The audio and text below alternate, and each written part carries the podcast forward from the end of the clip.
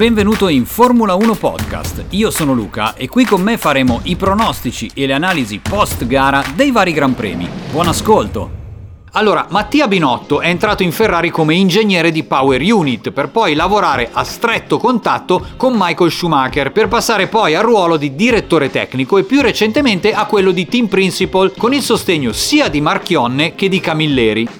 Al di là di tutto bisogna ammettere che quello di Binotto in Ferrari è stato un viaggio incredibile. L'annuncio da parte di Ferrari arriva a gennaio del 2019, un paio di mesi prima dell'inizio della stagione. Infatti, il team di Maranello comunicava la partenza di Maurizio Arrivabene e l'arrivo di Mattia Binotto. In quel periodo, per un team che non vinceva il mondiale piloti dal 2007 e il mondiale costruttori dal 2008, l'obiettivo principale era chiaramente riportare la squadra alla vittoria. Quindi, prima di rivestire il ruolo di team principal, Binotto aveva avuto comunque una vasta esperienza nel campo ingegneristico. Nel 2019 arrivava la Ferrari Charles Leclerc e la Ferrari aveva ottenuto nella prima parte della stagione consistenti piazzamenti sul podio permettendogli di entrare nella pausa estiva al secondo posto in classifica, dietro alla Mercedes imbattibile di quel periodo. E tutti ci ricordiamo del weekend a Spa, dove Leclerc ha ottenuto la prima vittoria in Formula 1 con la Ferrari, purtroppo offuscata dalla tragedia successa in Formula 2 a Antoine Hubert, ma soprattutto la gara di Monza, che ha fatto impazzire tutti i tifosi del cavallino. Ma non è finita perché subito dopo nel Gran Premio di Singapore la Ferrari ha ottenuto una doppietta che non si vedeva da più di due anni. Purtroppo sul finale della stagione 2019 non ci sono state altre vittorie, anzi tutti noi ci ricordiamo del pasticcio che i due piloti della Ferrari hanno combinato nel Gran Premio del Brasile, eliminandosi a vicenda a causa di un contatto in rettilineo, pare per un'incomprensione tra Vettel e Leclerc. Durante un'intervista dopo la fine della stagione, in inverno Binotto dichiarava: È stata sicuramente una stagione intensa all'interno della quale abbiamo cercato di riorganizzare il team. Nel frattempo abbiamo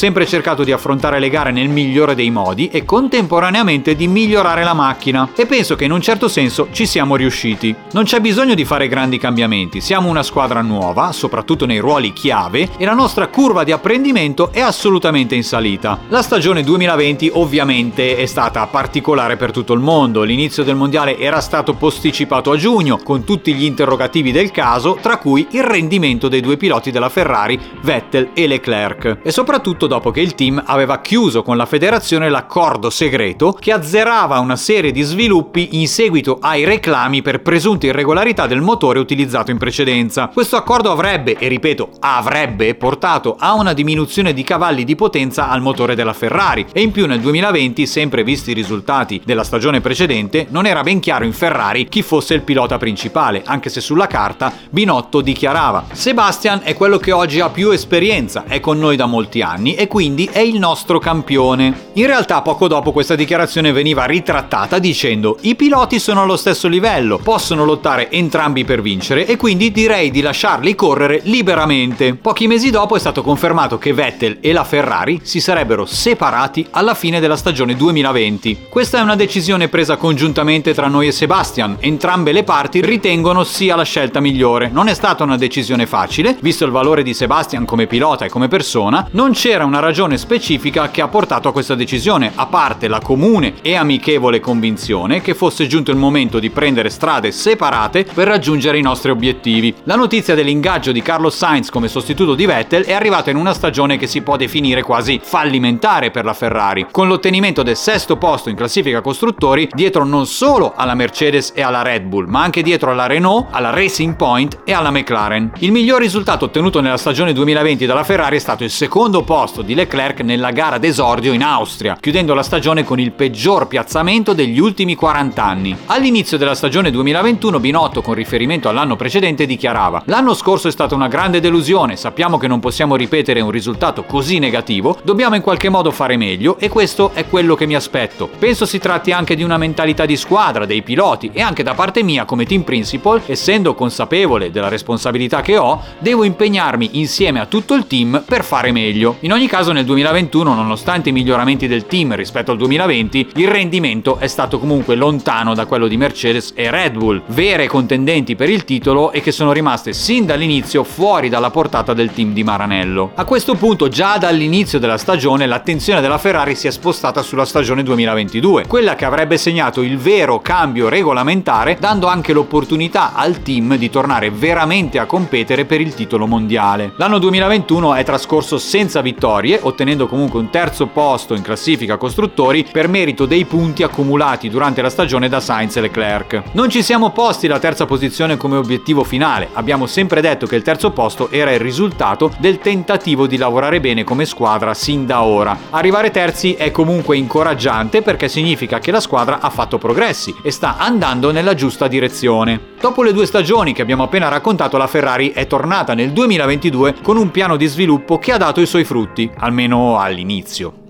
E già perché con la prima gara in Bahrain tutti noi tifosi della Ferrari abbiamo incominciato a sognare il titolo mondiale, con la doppietta di Leclerc e Sainz e il doppio ritiro della Red Bull a causa di problemi tecnici. Poi la seconda vittoria di Leclerc in Australia e il secondo ritiro di Verstappen sono stati un'altra occasione che non ha fatto altro che incrementare l'entusiasmo dei tifosi. Ma poi la corsa al titolo, come tutti sappiamo, ha subito una battuta, o meglio diverse battute d'arresto. Errori di strategia, ritiri, errori dei piloti, conseguenze conseguente frustrazione dei tifosi e altro ancora. E tutto mentre i rivali della Red Bull vivevano un periodo incredibile, con Verstappen che è riuscito a battere il record di vittorie in una stagione con un ritmo inarrivabile. Non si può dire che la Red Bull non si sia meritata il titolo mondiale costruttori e Verstappen quello piloti. Tutto questo ha portato il pubblico, i tifosi, ma anche i media italiani e internazionali a porsi delle domande. Per esempio, cosa sarebbe successo dopo quest'anno, diventato oggettivamente una grande occasione mancata. Personalmente vedo l'occasione mancata di quest'anno un po' come due stagioni precedenti, il 2017-2018, nelle quali Vettel aveva sicuramente a portata di tiro il titolo piloti. Comunque nel 2022 la Ferrari è riuscita ad arrivare seconda in classifica costruttori, avendola meglio sulla Mercedes che comunque ha recuperato i problemi di inizio stagione. Comunque poco prima dell'ultima gara ad Abu Dhabi sono emerse delle voci secondo cui i giorni di Binotto in Ferrari stavano per terminare e che il team principal sarebbe stato sostituito da Frederick Vasseur dell'Alfa Romeo. Ad Abu Dhabi nelle interviste di inizio weekend Binotto Minotto diceva.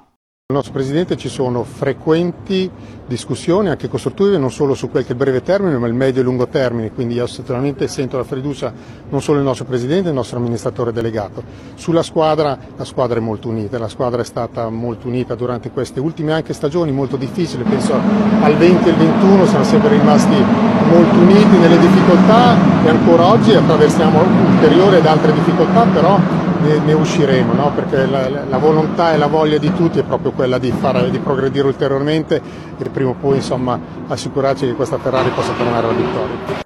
Quindi voci dichiarate totalmente prive di fondamento che però sono tornate poco tempo dopo per essere confermate. Esattamente il 29 novembre è stato annunciato che Binotto aveva con rammarico deciso di dimettersi dall'incarico e che lascerà ufficialmente Maranello a fine 2022. Lascio un'azienda che amo, di cui faccio parte da 28 anni, con la serenità che deriva dalla convinzione di aver fatto ogni sforzo per raggiungere gli obiettivi prefissati. Lascio una squadra unita e in crescita, una squadra forte, pronta a raggiungere gli obiettivi obiettivi più alti, a cui auguro il meglio per il futuro. Credo sia giusto fare questo passo in questo momento per quanto sia stata dura per me questa decisione. Ovviamente da Maranello sono arrivati anche ringraziamenti verso Mattia Binotto, che comunque con il team ha vinto 4 Gran Premi, conquistato 12 pole position e 20 podi. Bisogna dire che Binotto ha contribuito anche alla revisione della Galleria del Vento, che per lungo tempo aveva in un certo senso frenato lo sviluppo della Ferrari. Ha curato anche la realizzazione del miglior simulatore di Formula 1 presso la sede di Maranello.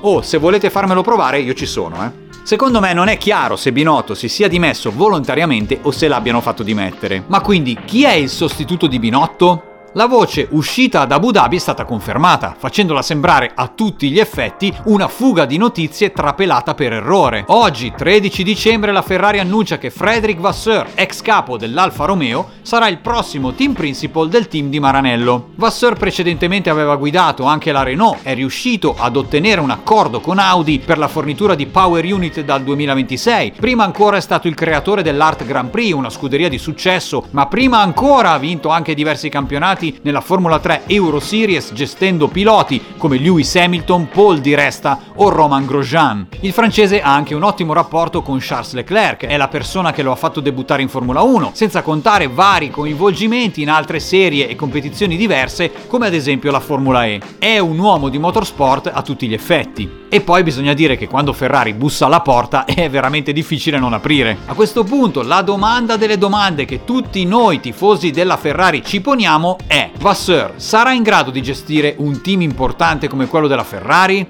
E invece, per Binotto, quale futuro potrebbe prospettarsi? Leggendo sul blog di Formula 1 viene scritto che sia stato manifestato interesse per l'ingegnere ex Ferrari sia da parte di Alpine che di Aston Martin, ma anche di Audi. Tutti questi team sono attratti dalle competenze tecniche e ovviamente dall'esperienza. Staremo a vedere. Comunque sarebbe strano vedere Binotto nel paddock con colori diversi da quelli Ferrari. Grazie per aver ascoltato questo podcast. Io ti ricordo che puoi trovarmi anche su YouTube sul mio canale Luca De Ponti e ti do appuntamento alla prossima. Ciao!